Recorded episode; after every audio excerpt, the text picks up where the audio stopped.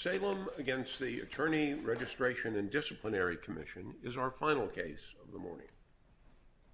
Good morning, Your Honors. May it please the Court?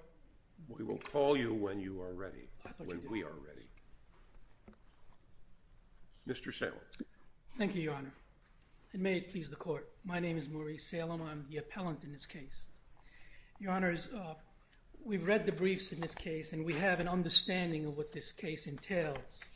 But today, Your Honors, if you go on the ARDC website, you'll see them telling the entire world that Attorney Salem's law license was suspended because he was dishonest to the public.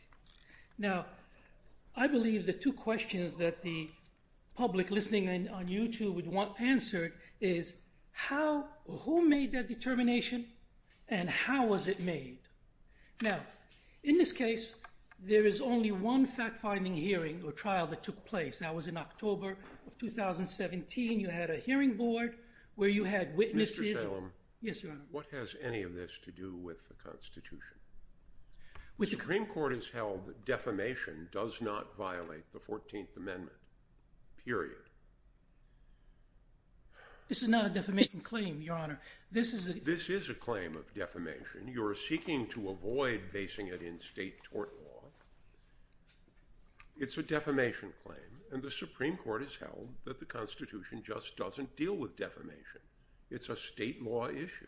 I agree with that, Your Honor, but I believe... I'm glad you agree with the Supreme Court. Well, I do, Your Honor. If you give me an opportunity, I can uh, proceed and explain to the court there was only one fact-finding hearing that took place. Well, first of all, my claim is a discrimination of a class of one where there's ill will and malice. And in the Willow case, which this court started, that is a claim and that's what's pending uh, before... That was what was pending before the district court.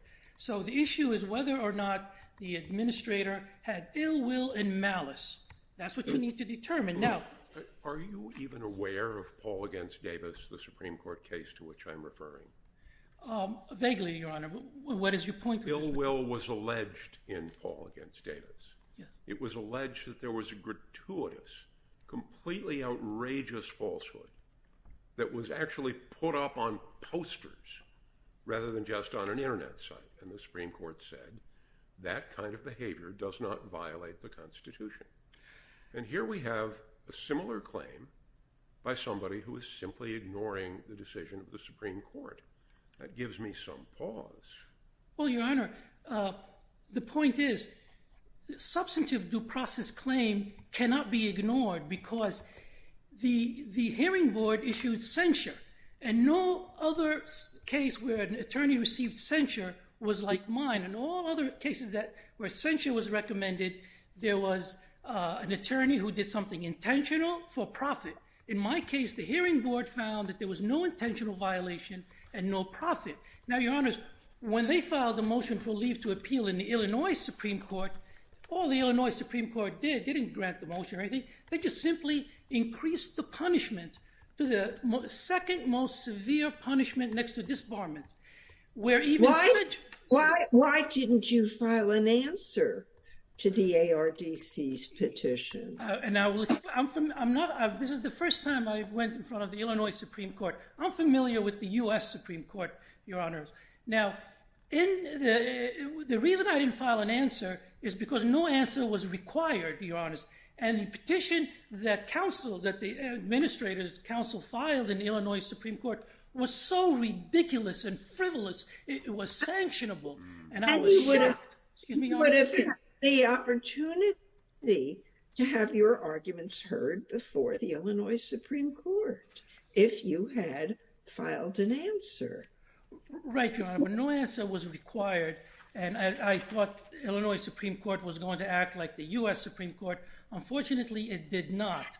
But the important thing, Your Honor, is that by issuing the second most severe punishment next to disbarment, that raises the substantive due process claim in addition to the discrimination of a class of one, uh, ill will and malice. And the Rooker-Feldman Doctrine, unlike what the lower court said, can't apply because the claim arose at the time the um, uh, the punishment was issued because that's when substantive due process claim rises, Your Honors. Now, in the district court, Judge Tharp, in his decision, he implied that the administrator made a mistake in putting on the website that Salem was dishonest to the public. He implied it's a mistake and said, well... Is there some reason why you have not sought relief under state law? Well, Your Honors, um, I didn't believe there was a need to go into state law. If you're talking about defamation, Your Honor, I believe this fits perfectly with the Willow case where uh, the government official used their power to attack their enemies. Your Honors, I've been fighting uh, corrupt government... That sounds like the kind of thing that the circuit court would deal with as a matter of state law. It would, it would, Your Honor. Is there some reason why you have not sought state law remedies? Uh, well, Your Honor, I would have to get back to you on that. No, you're never going to get back to us on that. If the question is here and now. Is there some reason? No, um, I can't think of one right now, Your Honor, but I don't believe there's a reason for me not to be able to come into... Other than Paul against Davis, that is a holding of the Supreme Court of the United States. That is a sufficient reason, one might think. Well, but Your Honor, this case is different. The facts, uh, I believe, are different, and I believe the substantive due process claim and the discrimination claim Uh, very powerful here. Your Honor, let me just also explain. I filed a writ of mandamus... Mr. Salem, I have a somewhat uh, related question to ask. Yes, Your Honor. The most recent time you were here was in a state of watar, and the bottom line of that case was that we affirmed a $20,000 fine against you for engaging in frivolous litigation over the course of years. Has that fine been paid? Uh, no, Your Honor, but that's another issue. Is there any reason why we should allow you to continue litigating when you do not pay the sanctions imposed against you? Yes, Your Honor, because the public is listening on YouTube, and uh, because I filed a writ of mandamus, this court has to consider the appearance of conflict of interest and injustice, Your Honor. And because I filed a writ of mandamus, I preserve that issue. The problem, Mr. Salem, Excuse me? is that all of your claims and suits are frivolous. You have been sanctioned over and over and over. You don't pay the sanctions and continue filing frivolous suits. Is there some reason why we should not enter a Mack order? Your Honor, that's false. That's a false blame. The only one sanction that was succeeded, and that was the one with Judge Cox. But let me just say... Then there's the Pellin case, where you were ordered to pay your opponent's attorney's fees. And I gather, from having done a little research, that you haven't done that either. Your Honor, that case is pending, and there's nothing uh, that... Uh, have you paid? No, I have not, Your Honor, but I believe that... Uh, so, is there any reason why we should not enter a Mack order? I'm sorry, I didn't hear you, Your Honor. Is there any reason why we should not enter a Mack order? I'm not familiar with a Mack order, Your Honor. Oh, well... But in any event, I believe that Um, this case is, uh, from the public's point of view... Your Honor, I've been fighting uh, uh, corrupt government officials all my life since 1980. I've been succeeding most of the time. I had a chief of police and a lieutenant... In this case, though, you've raised the class of one discrimination in violation of the equal protection. So, I'm just trying to wrap my mind around how is this case that you've alleged distinguishable from defamation? Defamation is a claim, and maybe I should have brought that in, but I wasn't thinking defamation. I was thinking more, this is a government agency using its power to attack an enemy, someone who fights corruption, fights uh, corruption in the government all his life, that's been doing that. And so, I believe that the Willow case and the class of one discrimination was more appropriate than defamation. But you know what? In retrospect, maybe I should have done that. Uh, but at this point, the class of one discrimination claim exists. The substantive due process claim, which arose when the Illinois Supreme Court imposed their punishment. And so, uh, and again, Your Honors, I believe it's critical for this court to uphold the... Because in the public, you have law professors and you have uh, experienced appellate attorneys listening in on this. And so I strongly urge this court that to consider uh, requesting supplemental uh, memorandums on pivotal issues that it believes it can use to affirm the lower court. And I see my time is up. Thank you, Your Honors. Thank you, Mr. Salem.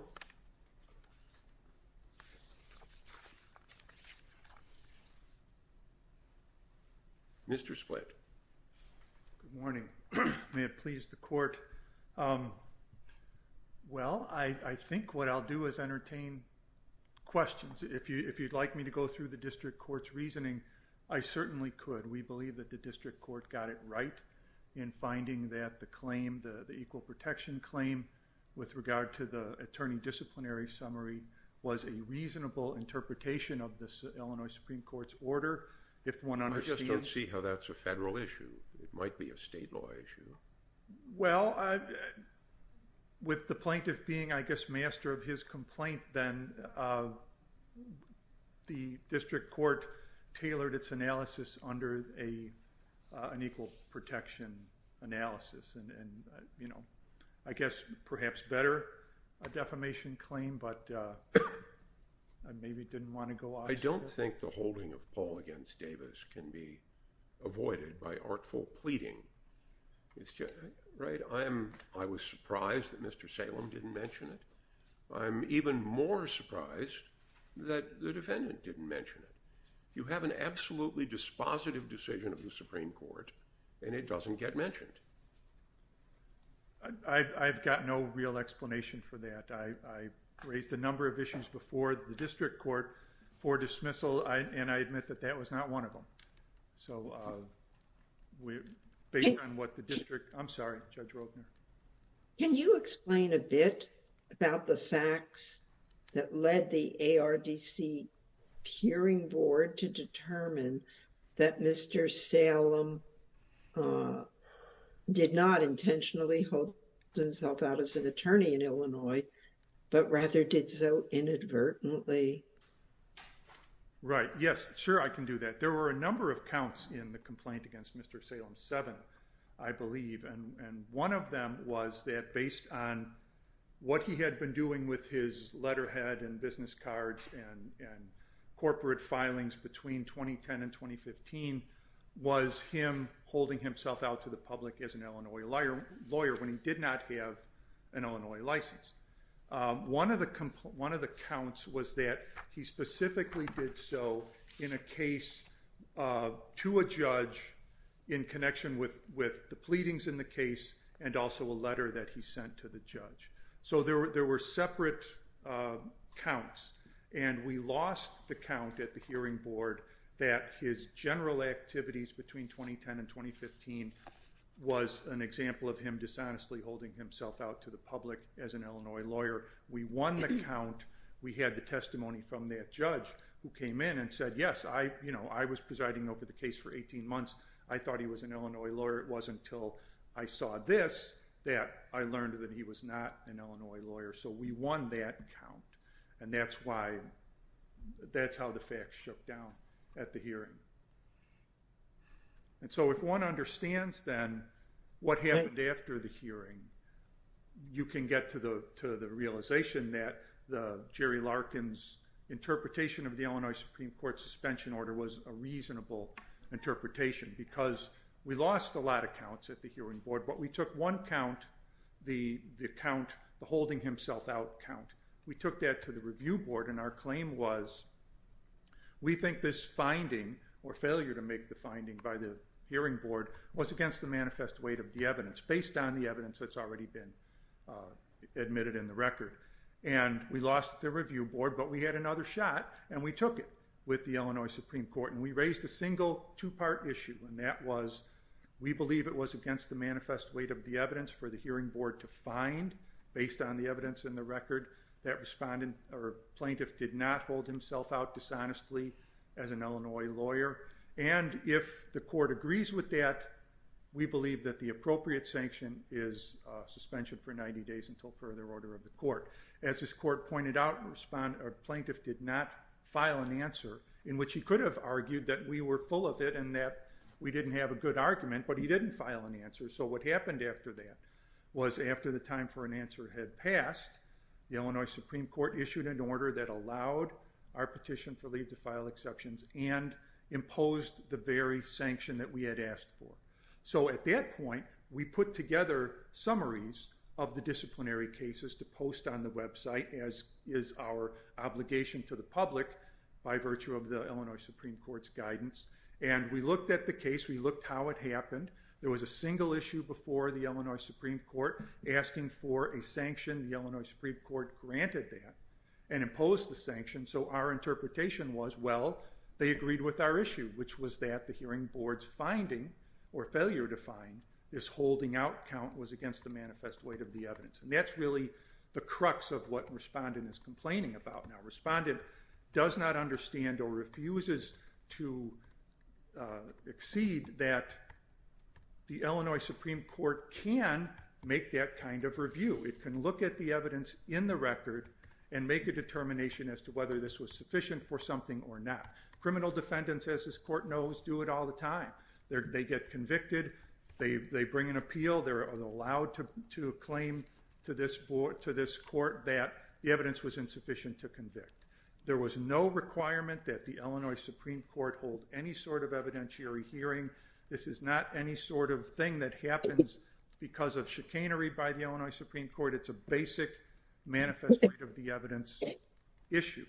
And we won on that issue in the Illinois Supreme Court. So based on what had happened in the case, we interpreted the order, put it in the uh, attorney disciplinary summary, and posted it on our website like we do for all orders of discipline. And that's kind of how we got here. Plaintiff is incensed that we said that he acted dishonestly, but if you understand what happened going up to the Illinois Supreme Court, that's the finding.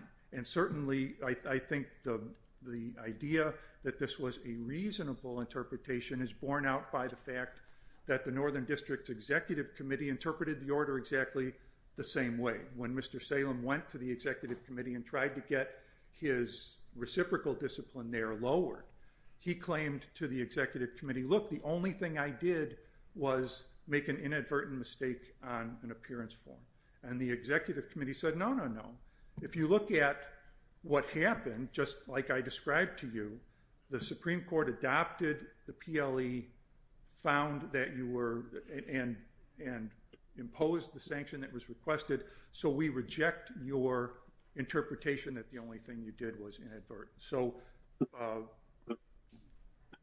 that's kind of where we're at. And the District Court, we believe, uh, correctly determined that plaintiff failed to um, show that our interpretation of the Supreme Court's order was completely irrational. And because there was a reasonable basis for it, there's no equal protection claim. If there's no further questions, thank you for your time. Mm-hmm. Thank you very much. The case is taken under, your time has expired. Your time has expired. The case is taken under advisement.